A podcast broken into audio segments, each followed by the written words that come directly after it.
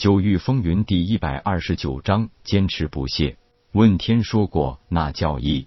剑有剑意，刀有刀意，枪有枪意，拳有拳意，任何一种兵械都有意。就算是写字作画、抚琴对弈，都有一种意在里边。那是只能意会不可言传的境界。意是超越了真元灵力范畴的一种特殊力量，它不受修为境界的约束，攻击力更是几乎无视了修为境界的高低。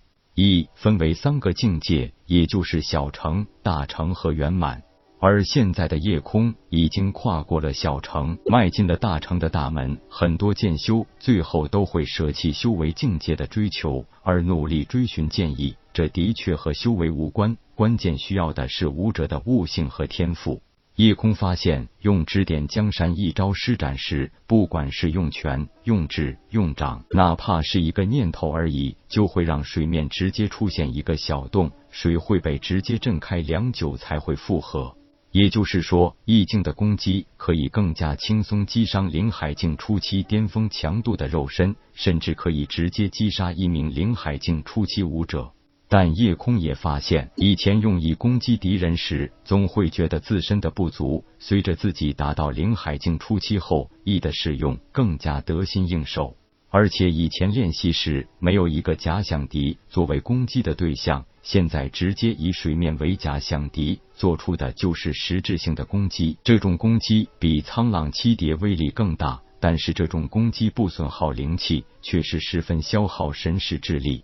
以夜空超越普通人十倍的神识之力，连续进行很随意的三次指点江山意境的攻击，就觉得有一些头晕脑胀了。这就可以说明，在灵海境时达到一的小成就已经是极限了。而自己可以迈入大成，绝对是有些侥幸的。如果不是在试炼塔内生死关头的顿悟，自己想迈入意境大成很难。对力量的渴求，对时间的缺少，让夜空直接在伤势好转后，立即投向了自己手里掌握的所有武技的训练。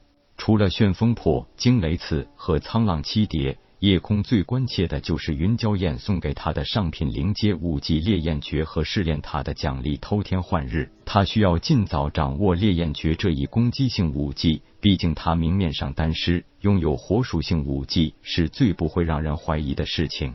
虽然说武技是有极品武技之说的，但是据说整个清玄大陆就只有神剑宗的天罡剑诀和素心宗的素心七剑属于极品武技。极品武技有一个最大的特点，那就是不分属性，每一种灵脉的武者都可以契合。不过天罡剑诀专属于剑修，对其他法修运用灵气作为攻击手段不一样，所以想掌握天罡剑诀并不是一件容易事。而素心七剑又是一个另类，那是完全给水灵脉量身定制的。这让夜空想到了自己修炼的那一世指点江山，这个也是不需要属性的，甚至没有阶位，与天罡剑诀很像，但又绝对不是一回事。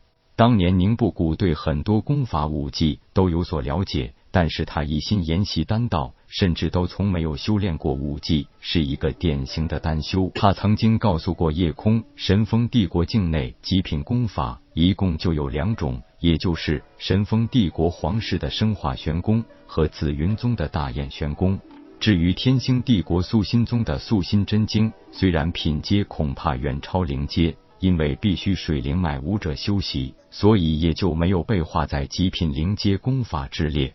上品灵阶武技在神风帝国也是不多见的。基本属于每一个势力的镇派之宝级别的。神风帝国江家的霸王斩是最契合雷属性的武技，紫云宗的紫云手是最契合风属性的武技，朱家的清风剑诀，秦家的霹雳刀法，林家的寒冰刺，柳家的火焰刀，分别最契合风、雷、水、火四种属性。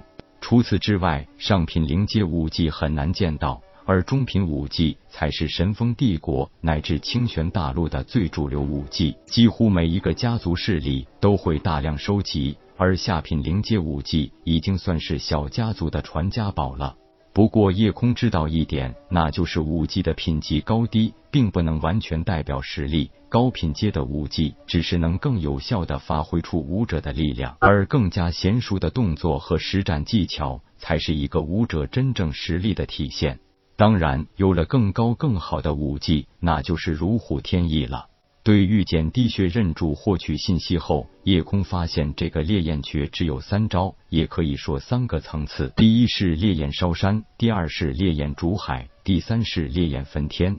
夜空的领悟能力一直以来都是让气灵问天十分吃惊的，这一次当然也绝无例外。不消一盏茶时间，夜空已经掌握了烈焰诀第一式烈焰烧山的基本技法，从对灵气的运行到转化。再到体外化成铺天盖地的一片火海，但是夜空这种掌握依然只是理论上的，只有进入火灵气空间，真正实际操作才能反映出真实的效果。直到把这一式烈焰烧山招式演练纯熟，几乎成为本能的运用，才停下来。另外两式也很快掌握，不过论威力，他很清楚，达到灵海境中期和后期，才是发挥出那两式的最佳威力的时候。已经拥有灵气凝练火焰的境界，让夜空施展出的烈焰烧山释放出来的力量极其巨大，轰击在火灵气空间那火海壁垒上，引发一连串的轰隆巨响。可以说，自从得到那式指点江山后，叶空早已习惯了把所有武技都按照指点江山的口诀标准来做，力聚则强，力散则弱，屈指方圆，一点即破。君临天下，一往无我。长时间的领悟演练，让叶空知道，指点江山这几句口诀，绝不仅仅就是一种气势。任何的武技，其实也都需要一个极为纯熟的状态。只有达到可以不假思索的施展出技法，那才是实战中取胜的关键。